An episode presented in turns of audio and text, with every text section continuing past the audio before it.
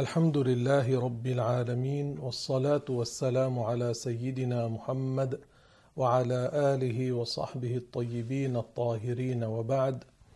أذكركم أن تخلصوا النية لله تبارك وتعالى في الاستماع إلى علم الدين.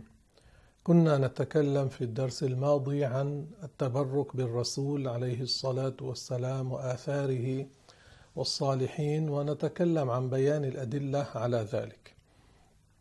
قال المؤلف رحمه الله: وأما تمسك بعض الوهابية لدعوى ابن تيمية هذه في رواية حديث الترمذي الذي فيه اللهم شفعه في وشفعني في نفسي فلا يفيد أنه لا يتبرك بذات النبي بل التبرك بذات النبي إجماع لم يخالفه إلا ابن تيمية. الإجماع إذا انعقد في مسألة من مسائل الدين فيدل ذلك على صحتها لأن أبا مسعود البدري رضي الله عنه قال إن الله حفظ أمة محمد من أن تجتمع على ضلالة. قال لا تجتمع أمة محمد على ضلالة. إذا اجتمع المجتهدون العلماء الذين بلغوا درجة الاجتهاد على مسألة في عصر من العصور في عصر الصحابة في عصر التابعين ومن جاء بعدهم اتفقوا كلهم على مسألة فمعناه أن هذه المسألة صحيحة. والذي يخالفهم لا يلتفت إليه. لذلك قال العلماء كما سبق وذكرت وليس كل خلاف جاء معتبرا. إلا خلاف له حظ من النظر. فليس إذا خالف أي إنسان يلتفت إلى خلافه. والرسول صلى الله عليه وسلم هو الذي قال فيه القائل وأبيض يستسقى الغمام بوجهه ثمال اليتامى عصمة للأرامل.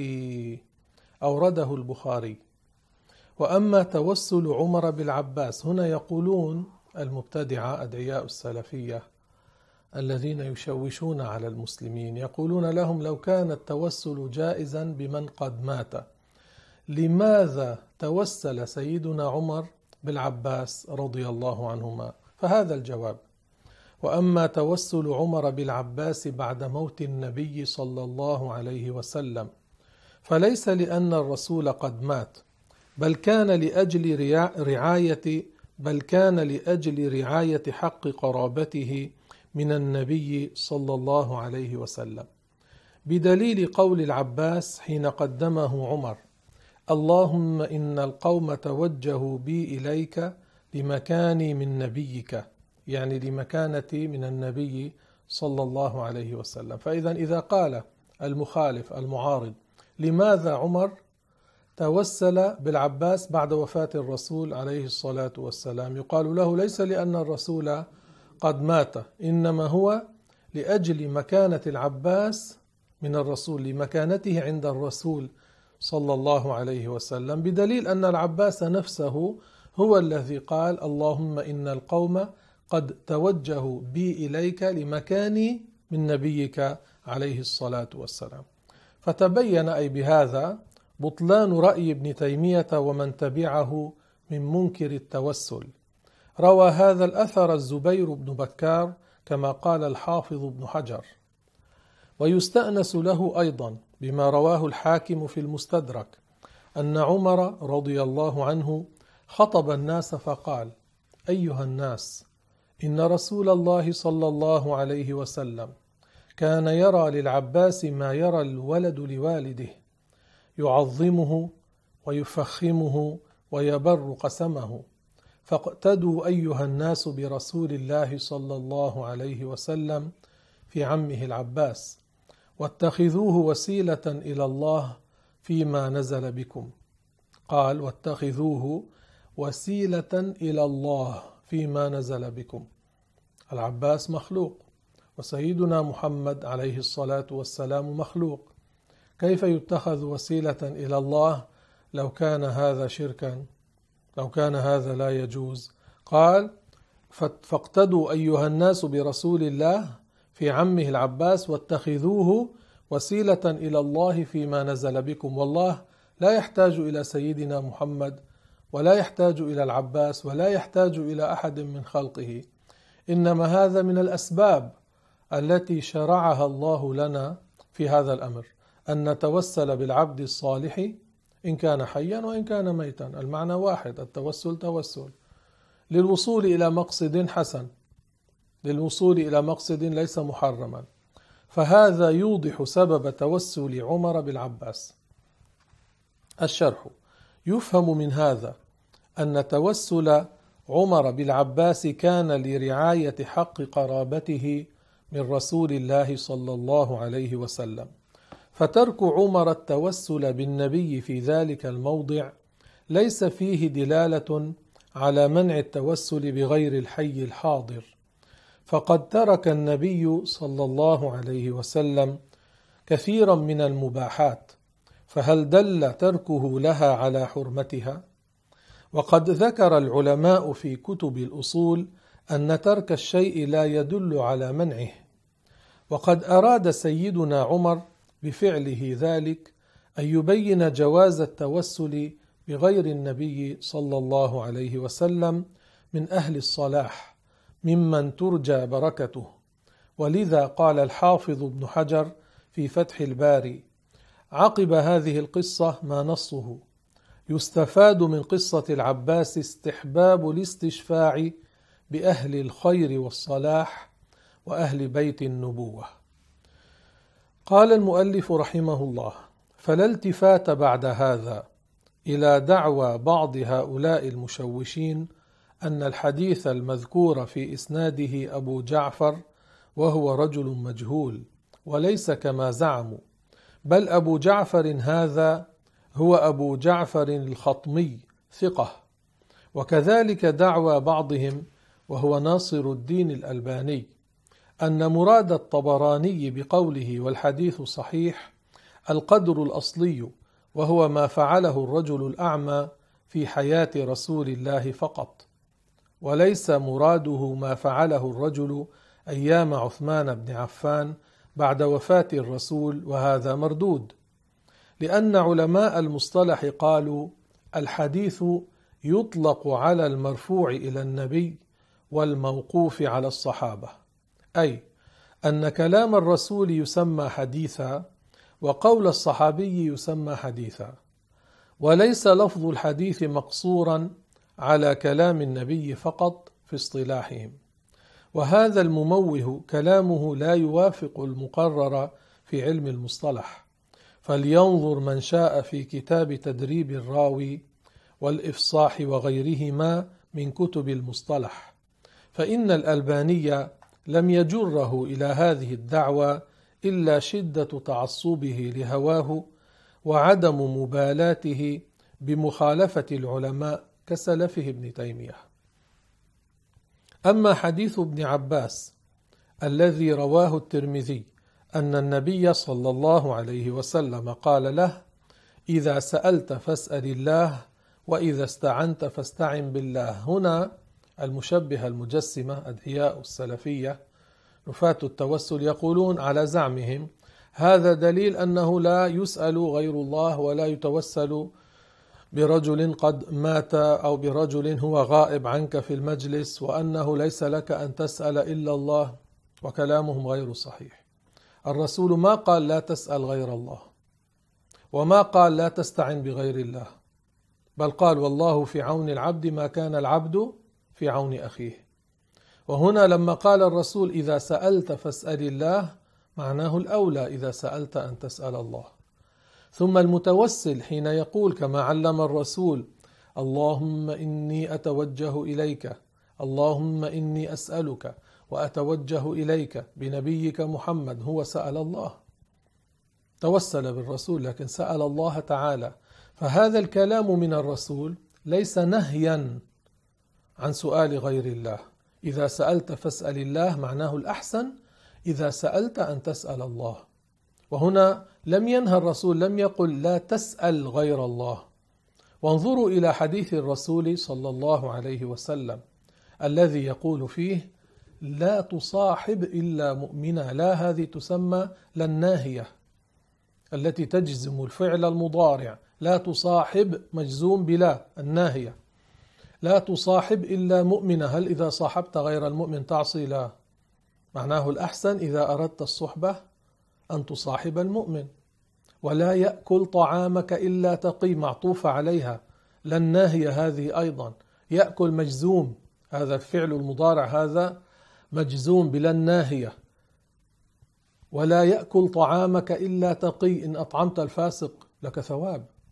إن أطعمت الكافر ابتغاء مرضات الله لك ثواب.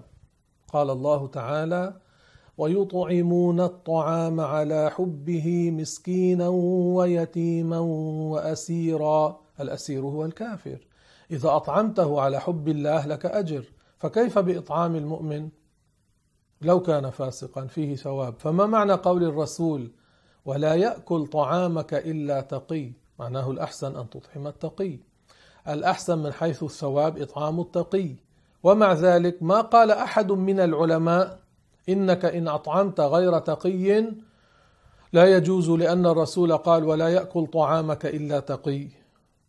فاذا هذا من رسول الله صلى الله عليه وسلم بيان الأفضل بيان الأحسن. وليس فيه تحريم أن تسأل غير الله وليس فيه تحريم أن تستعين بغير الله. فليس فيه أي هذا الحديث إذا سألت فاسأل الله.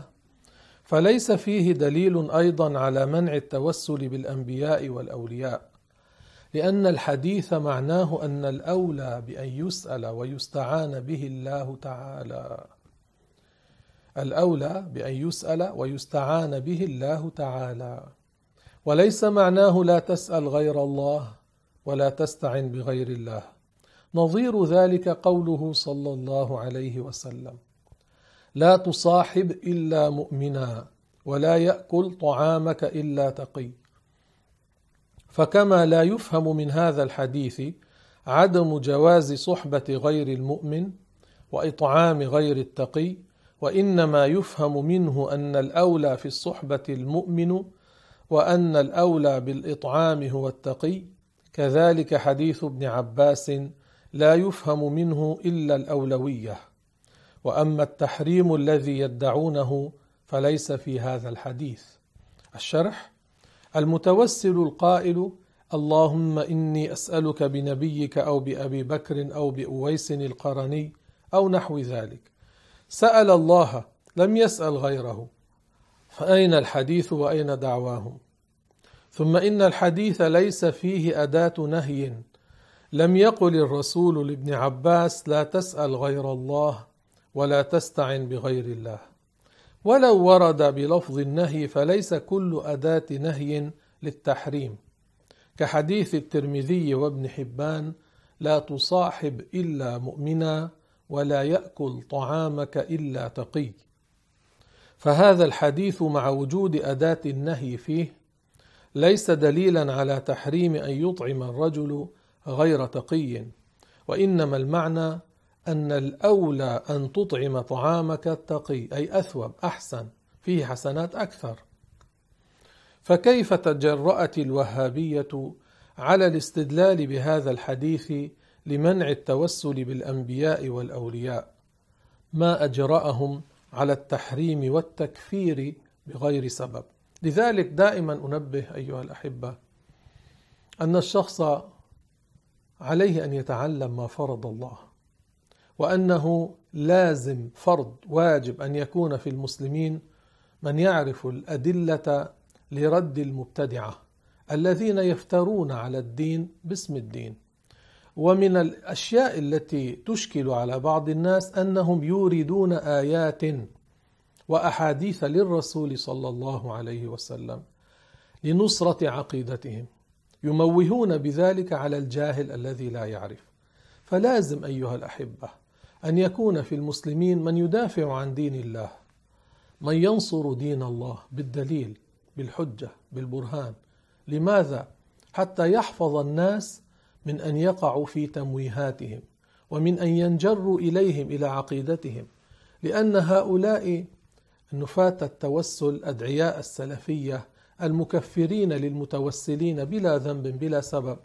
إذا إنسان مشى معهم اعتقد عقيدتهم صدقهم صار مثلهم أي خرج من الإسلام وهو لا يشعر بل يظن أنه يدافع عن الدين. يقولون له نحن سلفية نحن مع السلف الصالح وأين هم من السلف الصالح؟ يعتقدون في الله أنه جسم قاعد على العرش. وسيدنا الإمام أحمد بن حنبل الذي هو من السلف الصالح ويدعون كذبا وزورا أنهم ينتسبون إليه أنهم يعملون بمذهبه. قال من قال الله جسم لا كالأجسام كفر. فكيف بمن قال الله جسم حقيقة؟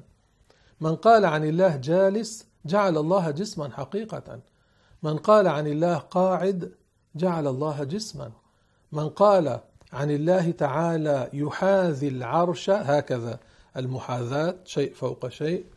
جعل الله تعالى جسما مقدرا بالمساحة وجعل له حجما.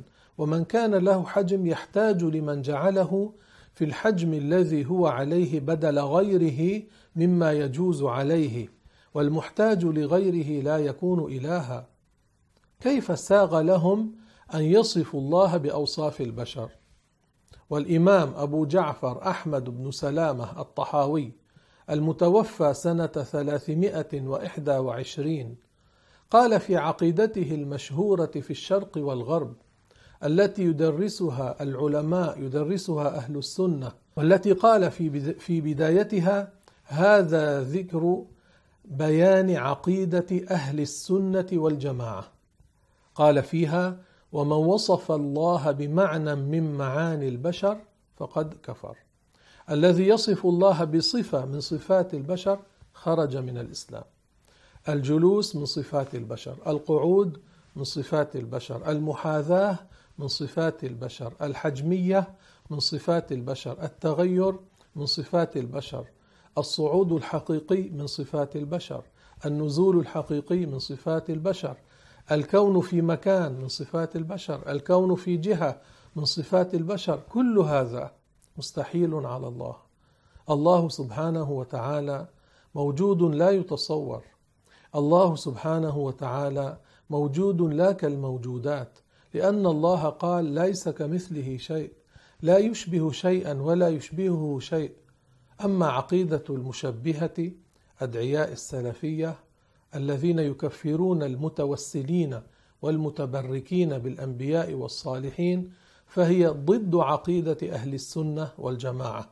فاحذروهم ونبهوا الناس منهم واعرفوا ما يقولون حتى تردوا عليهم وحتى لا يستميلوا الجهال إلى عقيدتهم. فبذلك يوقعونهم في الهلاك. أشفقوا على عباد الله بتعلم دين الله وتعليمهم دين الله. ومن عرف حقيقتهم لا يجعل لكلامهم وزنا يعني المشبهة المجسمة أدعياء السلفية. كيف يجعل لهذه الفرقة وزن وهم يكفرون المؤمن الذي يأتي ليسلم على الرسول صلى الله عليه وسلم؟ فيسلم عليه ثم يدعو الله متوجها إلى القبر الشريف.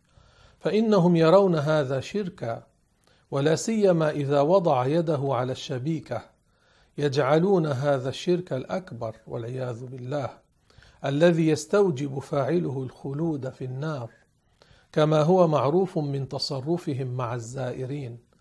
حتى إني كنت مرة هناك في زيارة الرسول صلى الله عليه وسلم فمر رجل فوضع يده حاول أن يمس الشبيكة.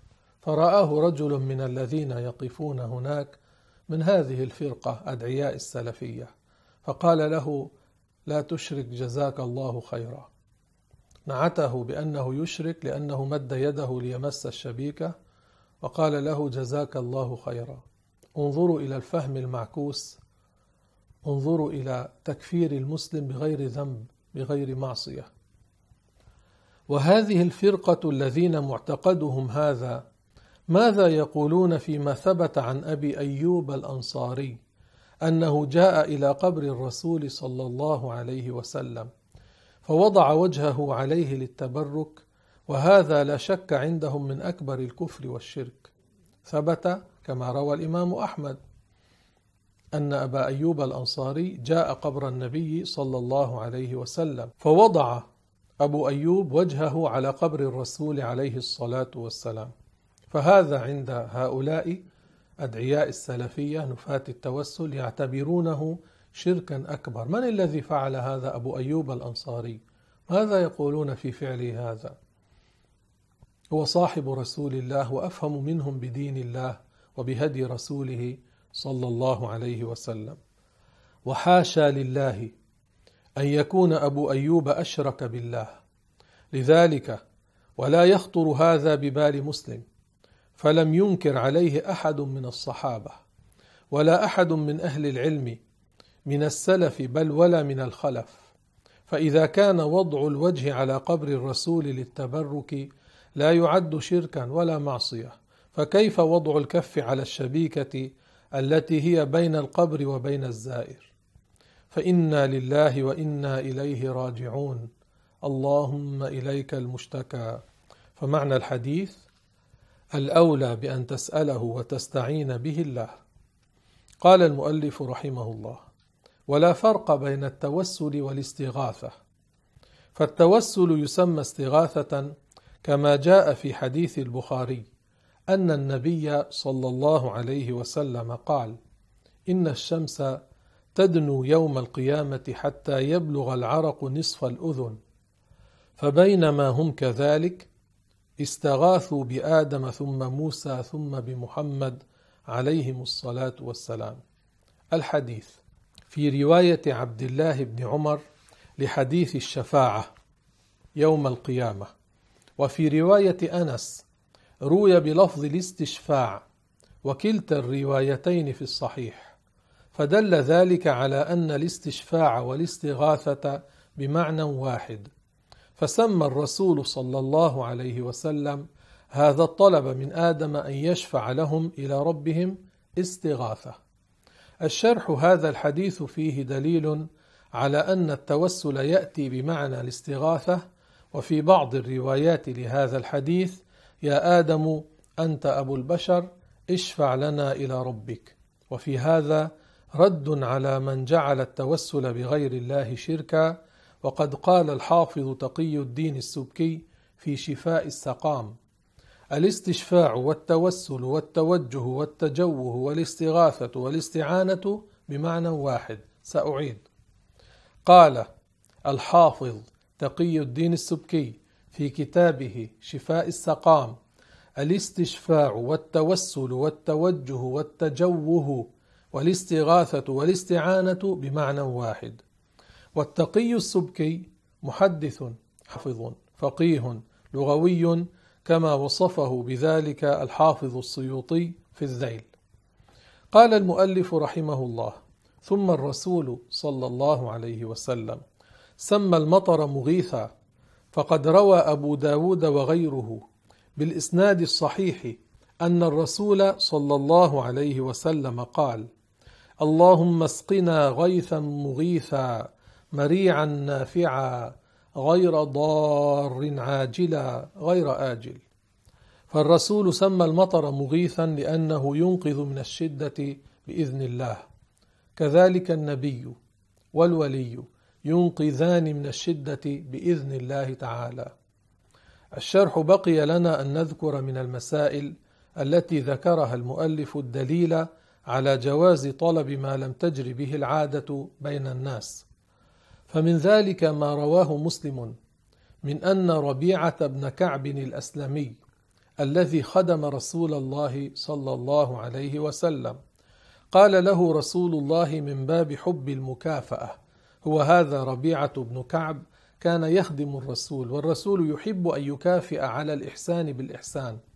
فقال له مرة الرسول صلى الله عليه وسلم سلني اطلب مني يعني.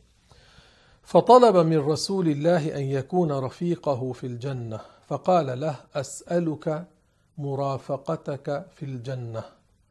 فقال الرسول صلى الله عليه وسلم بعد أن قال له ذلك ولم ينكر عليه الرسول قال له متواضعا عليه الصلاة والسلام أو غير ذلك.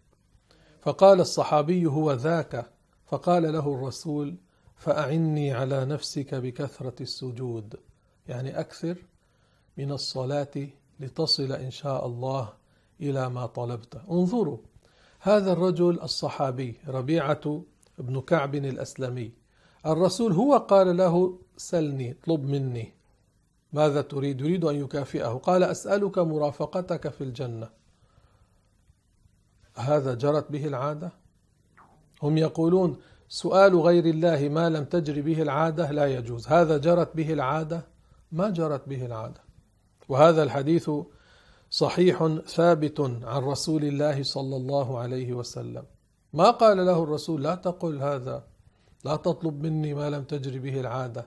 قال له أو غير ذلك؟ قال هو ذاك. قال فأعني على نفسك بكثرة السجود. فتبين أن كلام أدعياء السلفية هباء منثور. ولا يقام له وزن. ولا يقام له وزن لا يلتفت إليه. يموهون على الناس ويجرون الناس إلى عقيدتهم الفاسدة ومقالاتهم الفاسدة. بالتمويه بذكر أشياء أحيانا وردت في الحديث لكن يريدونها في غير محلها. فانتبهوا لهذا. وكذلك سيدنا موسى عليه السلام. احفظوا هذه الجواهر أيها الأحبة. سيدنا موسى عليه السلام حين طلبت منه عجوز من بني إسرائيل أن تكون معه في الجنة لم ينكر عليها ذلك. طلب منها شيئا فقالت له أدلك أجيبك. لكن على أن أكون معك في الجنة. فأوحى الله تعالى إلى موسى أن أجبها إلى طلبها. فقال لها نعم. روى ذلك عنه ابن حبان في صحيحه وغيره. لو كان هذا شركا كما يقول أدعياء السلفية أو لا يجوز سيدنا موسى يسكت لها قال لها لك ذلك بوحي من الله. فمن أين لابن تيمية وأتباعه أن يبنوا قاعدة وهي قولهم طلب ما لم تجر به العادة من غير الله شرك والعياذ بالله من الكفر؟ وكل شرط ليس في كتاب الله فهو باطل وإن كان مئة شرط.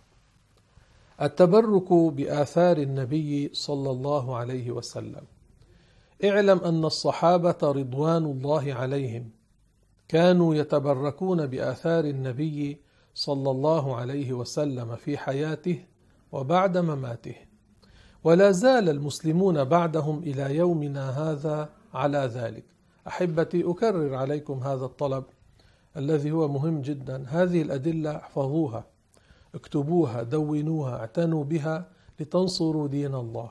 هذا جهاد وثوابه عظيم ثواب المجاهد عظيم وهذا من الجهاد. يسمى جهاد البيان الجهاد باللسان بالبيان. وجواز هذا الأمر يعرف من فعل النبي صلى الله عليه وسلم. وذلك أنه صلى الله عليه وسلم قسم شعره حين حلق في حجة الوداع وأظفاره.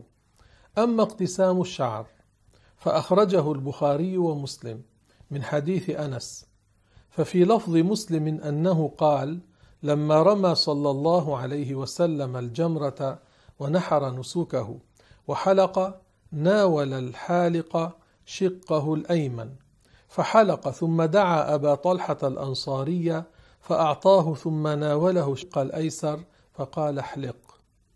فحلق فأعطاه أبا طلحة فقال اقسمه بين الناس. من الذي قال اقسمه بين الناس؟ الرسول صلى الله عليه وسلم. أعطى شعره أبا طلحة الأنصاري في حجة الوداع التي اجتمع فيها الصحابة كان نحو مئة ألف من الصحابة وقال له اقسمه بين الناس وزعه بين الناس الشعر يا أحبابنا لا يؤكل. لماذا قال له اقسمه بين, بين الناس؟ لماذا قال له اقسمه بين الناس؟ ليكون بركة دائمة فيما بينهم ليتبركوا بالرسول صلى الله عليه وسلم. وفي رواية لمسلم أيضا فبدأ بالشق الأيمن فوزعه الشعرة والشعرتين بين الناس ثم قال بالأيسر فصنع مثل ذلك. ثم قال ها هنا أبو طلحة فدفعه إلى أبي طلحة. وفي رواية أخرى لمسلم أيضا أنه عليه الصلاة والسلام قال للحلاق ها وأشار بيده إلى الجانب الأيمن فقسم شعره بين من يليه ثم أشار إلى الحلاق إلى الجانب الأيسر فحلقه فأعطاه أم سليم. فمعنى الحديث أنه وزع بنفسه بعضا بين الناس الذين يلونه وأعطى بعضا لأبي طلحة ليوزعه في سائرهم وأعطى بعضا أم سليم ففيه التبرك بآثار الرسول صلى الله عليه وسلم. فقد قسم صلى الله عليه وسلم شعره ليتبركوا به وليستشفعوا إلى الله بما هو منه. ويتقربوا بذلك إليه. قسم بينهم ليكون بركة باقية بينهم وتذكرة لهم. ثم تبع الصحابة في خطتهم في التبرك بآثاره صلى الله عليه وسلم من أسعده الله وتوارد ذلك الخلف عن السلف. الشرح التبرك معناه طلب زيادة الخير. وقد قسم النبي صلى الله عليه وسلم شعره بين أصحابه ليتبركوا به لا ليأكلوه لأن الشعر لا يؤكل إنما يستعمل في غير الأكل. فأرشد الرسول أمته إلى التبرك بآثاره كلها حتى بصاقه صلى الله عليه وسلم. وكان أحدهم أخذ شعرة والآخر أخذ شعرتين. وما قسمه إلا ليتبركوا به فكانوا يتبركون به في حياته وبعد وفاته. حتى إنهم كانوا يغمسونه في الماء فيسقون هذا الماء بعض المرضى تبركا بأثر رسول الله صلى الله عليه وسلم. وهذا الحديث في البخاري ومسلم وأبي داود. وقد صح أنه صلى الله عليه وسلم. بصق في في الطفل المعتوه في فمه وكان يعتريه الشيطان كل يوم مرتين وقال عليه الصلاة والسلام أخرج عدو الله أنا رسول الله. رواه الحاكم. فخرج منه الجني فتعافى.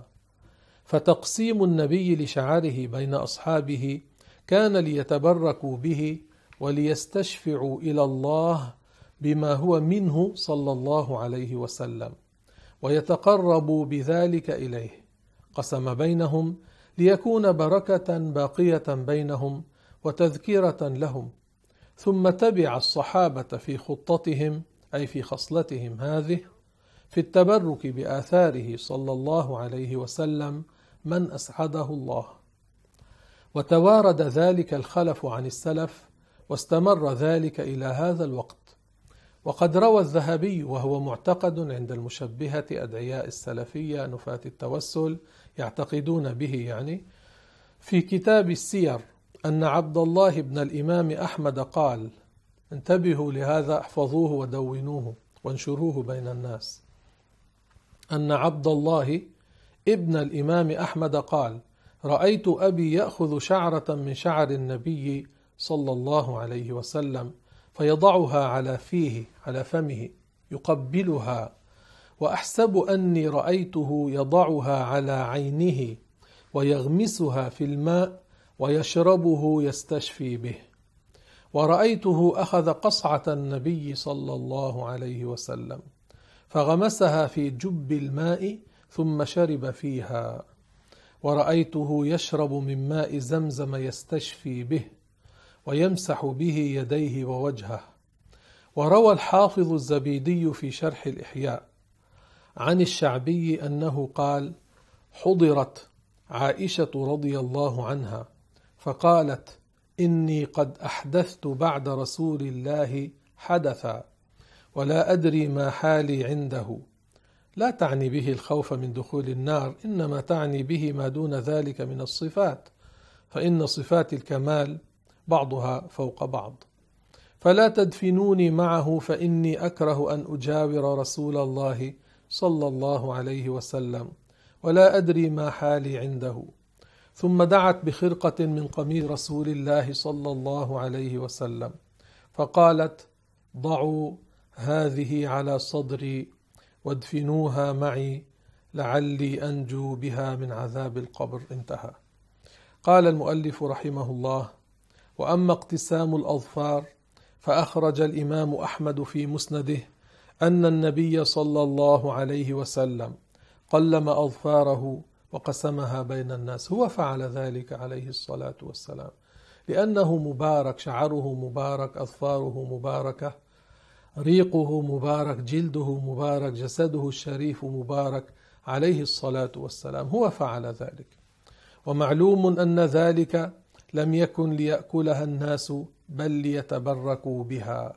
اللهم انفعنا ببركات النبي صلى الله عليه وسلم وأمدنا بأمداده. واجعلنا ربنا ما أحييتنا قائمين بنشر مذهب أهل السنة والجماعة ومدافعين عنه يا رب العالمين.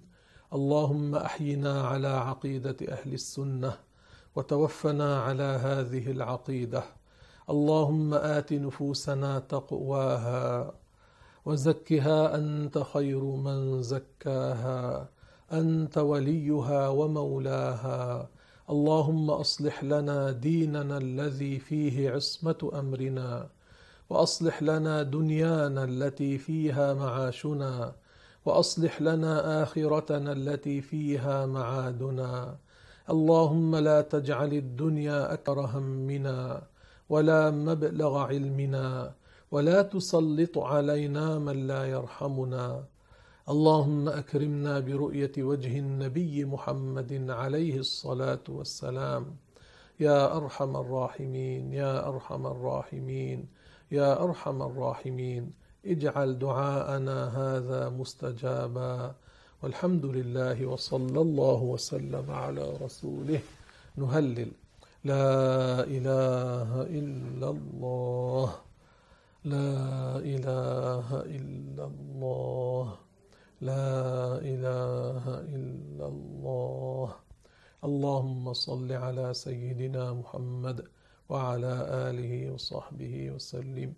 اللهم صل على سيدنا محمد وعلى آله وصحبه وسلم.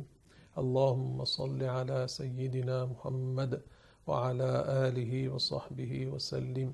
رب اغفر للمؤمنين والمؤمنات. رب اغفر للمؤمنين والمؤمنات.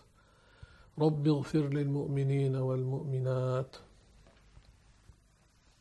هنا سؤال. يقول إذا قال الرجل لزوجته طلقتك ثلاثا وقال نويت واحدة لا يلتفت إلى هذا. الشخص إذا طلق امرأته بالثلاث بلفظ واحد يقع ثلاثا. يعني لا يلتفت إلى قوله أنا نويت طلقة واحدة. فهذا مما أجمع عليه المجتهدون. سيدنا عبد الله بن عباس رضي الله عنهما سئل عن رجل طلق امرأته مئة تطليقة فقال بانت منه بالثلاث وسبع وتسعون أحموقة ارتكبها. بانت منه بالثلاث يعني وقعت الطلقات الثلاث. ليس كما يقول بعض الذين يفتون بلا علم يخالفون الإجماع يقولون لا يقع الطلاق كله بمجلس واحد بلفظ واحد ويزعمون أن هذه الآية تشهد لهم. الطلاق مرتان. الطلاق مرتان ليس معناه لا يقع الطلاق كله بمجلس واحد بلفظ واحد لا. إنما معنى الطلاق مرتان الطلاق الذي بعده رجعة مرتان. فإن طلقها فلا تحل له من بعد حتى تنكح زوجا غيره. صارت ثلاث طلقات لا تحل له بعد ذلك حتى تمضي عدتها ثم يتزوجها آخر ثم يدخل بها ثم يطلقها ثم تمضي عدتها. إن شاءت بعد ذلك رجعت للأول. أما إذا إنسان قال لزوجته أنت طالق وأراد واحدة تقع واحدة. وإن قال لها أنت طالق أنت طالق وأراد واحدة. كرر لتأكيد المعنى لتأكيد الطلاق الواحد يكون واحدا. وإن قال لزوجته أنت طالق أنت طالق أنت طالق وأراد تأكيد الواحدة ليس أن يعدد فيقع طلاقا واحدا. أما إذا قال أنت طالق أنت طالق أنت طالق وأراد التعديد أن يعدد الطلاق وقعت ثلاثا. وإن قال أنت طالق ثلاثا بلفظ واحد وقعت ثلاثا فانتبهوا لهذا. لا تلتفتوا إلى من يفتي بخلاف شرع الله. هذا متفق عليه عند المجتهدين الشافعية المالكية الحنفية الحنابلة كلهم يقولون ذلك. وأيضا ثبت عن ابن عباس أنه سئل عن رجل طلق امرأته عدد النجوم فقالت فقال بانت منه بالثلاث.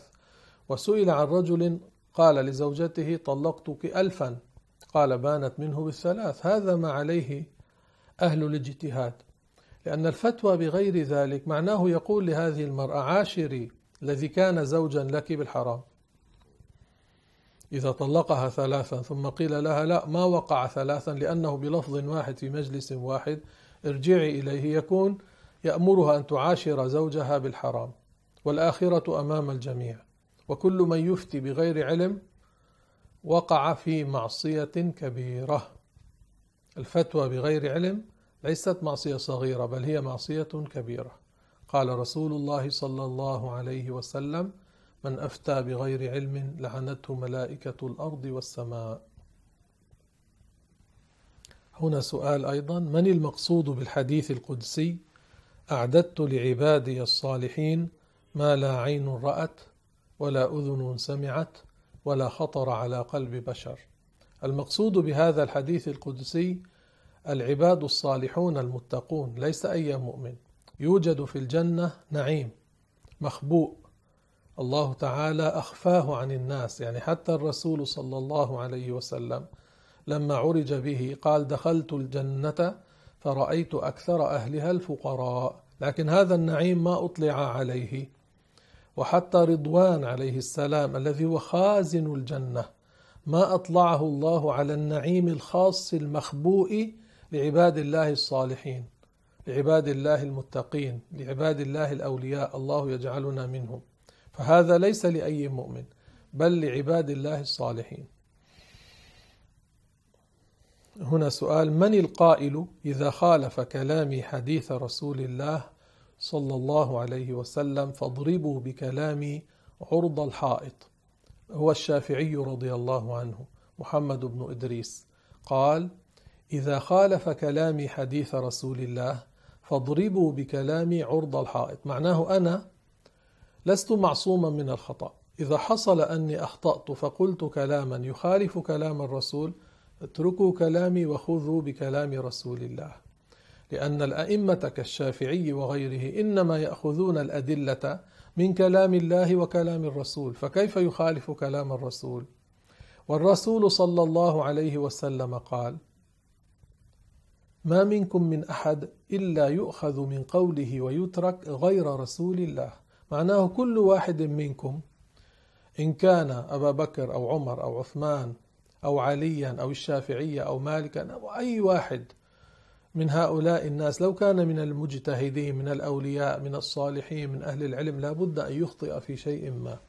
غير رسول الله. الرسول وما ينطق عن الهوى. إن هو إلا وحي يوحى. الرسول لا يغلط في الدين. إن اجتهد يكون قوله الصواب. لا يخالف الصواب. صلى الله عليه وسلم. لا تلتفتوا إلى الذي يقول الرسول يجتهد في التشريع ويخطئ. هذا كذب. وهذا افتراء على الرسول. وهذا رفع الثقة عن كلام الرسول. الرسول عليه الصلاة والسلام يقول ما أمرتكم به من أمر دينكم فخذوه. معناه لا يحتمل الخطأ. وما أمرتكم به من أمر دنياكم فإنما أنا بشر. يحتمل أن يخطئ فيه أمر الدنيا. أما أمر الدين لا يغلط فيه الرسول صلى الله عليه وسلم. هنا السؤال هل حصل ما ورد كيف بك يا ثوبان؟ إذا تداعت عليكم الأمم تداعيكم على قصعة الطعام؟ نعم قد حصل. الرسول عليه الصلاة والسلام قال كيف بك يا ثوبان؟ إذا تداعت عليكم الأمم تكالبت عليكم الأمم تداعيكم على قصعة الطعام الإناء الذي يوضع فيه الطعام تصيبون منه الأكلة هكذا يأخذون هذا يأخذ هذا يأخذ. الآن تداعت الأمم على أمة سيدنا محمد. هذا يريد أن يأخذ وهذا يريد أن يأخذ وهذا يريد أن يأخذ. ثوبان رضي الله عنه قال أمن قلة بنا يومئذ يا رسول الله؟ قال لا. إنكم يومئذ كثير ولكنكم غثاء كغثاء السيل. العدد كثير لكن من تعلم ما فرض الله؟ من أدى الواجبات؟ من اجتنب المحرمات؟ من اتقى الله؟ من نصر الله؟ من تعلم الأدلة من أمر بالمعروف من نهى عن المنكر. كم من المسلمين يفعلون هذا؟ قال أمن قلة بنا يومئذ يا رسول الله؟ قال لا يعني ليس من قلة عدد. ولكنكم يومئذ كثير لكنكم غثاء كغثاء السيل. هذا لما يمشي المطر ويحمل تعرفون ما يحمل من الوسخ والأشياء التي تعترض طريقه. فقال الرسول صلى الله عليه وسلم يدخل فيكم الوهن. قالوا وما الوهن يا رسول الله؟ قال حب الدنيا وكراهية الموت التعلق بالدنيا وكراهية الجهاد البعد من الجهاد وترك الجهاد في سبيل الله. فحصل ما قاله رسول الله صلى الله عليه وسلم. هنا السؤال الأخير يقول بعض الناس وهذا الكلام غير صحيح يقولون الكلام في المسجد يأكل الحسنات كما تأكل النار الحطب وينسبون هذا للرسول صلى الله عليه وسلم هذا افتراء على الرسول. في القرآن إن الحسنات يذهبن السيئات. الحسنات تكون سببا لتكفير الخطايا. الحسنات. وهذا أصلا الكلام في المسجد مجرده ليس معصية. ثبت في الحديث الصحيح أن الصحابة كانوا يكونون في المسجد مع رسول الله صلى الله عليه وسلم يتحدثون بأمور كانت تحصل معهم في الجاهلية فيضحكون ويتبسم لهم الرسول. لو كان حراما لنهاهم. يعني في غير ما يكون فيه تشويش على المصلي أو قارئ القرآن أو الذاكر أو, دار أو الدارس لعلم الدين أو المدرس يتحدثون الرسول يتبسم لهم. صلى الله عليه وسلم. فهذا حديث مفترى مكذوب على الرسول. كثير من الكلام افتري على الرسول عليه الصلاة والسلام حذروا منه. يعني يقولون تؤلف ولا تؤلفان يقولون هذا حديث كذب. يقولون تعلموا السحر ولا تعملوا به يقولون حديث هذا كذب. الرسول ما قال هذا؟ يقولون الرسول قال كذب المنجمون ولو صدقوا هذا كذب. الرسول ما قال ذلك. صلى الله عليه وسلم. فحذروا من الكلام الذي يفترى على رسول الله صلى الله عليه وسلم. وبارك الله فيكم.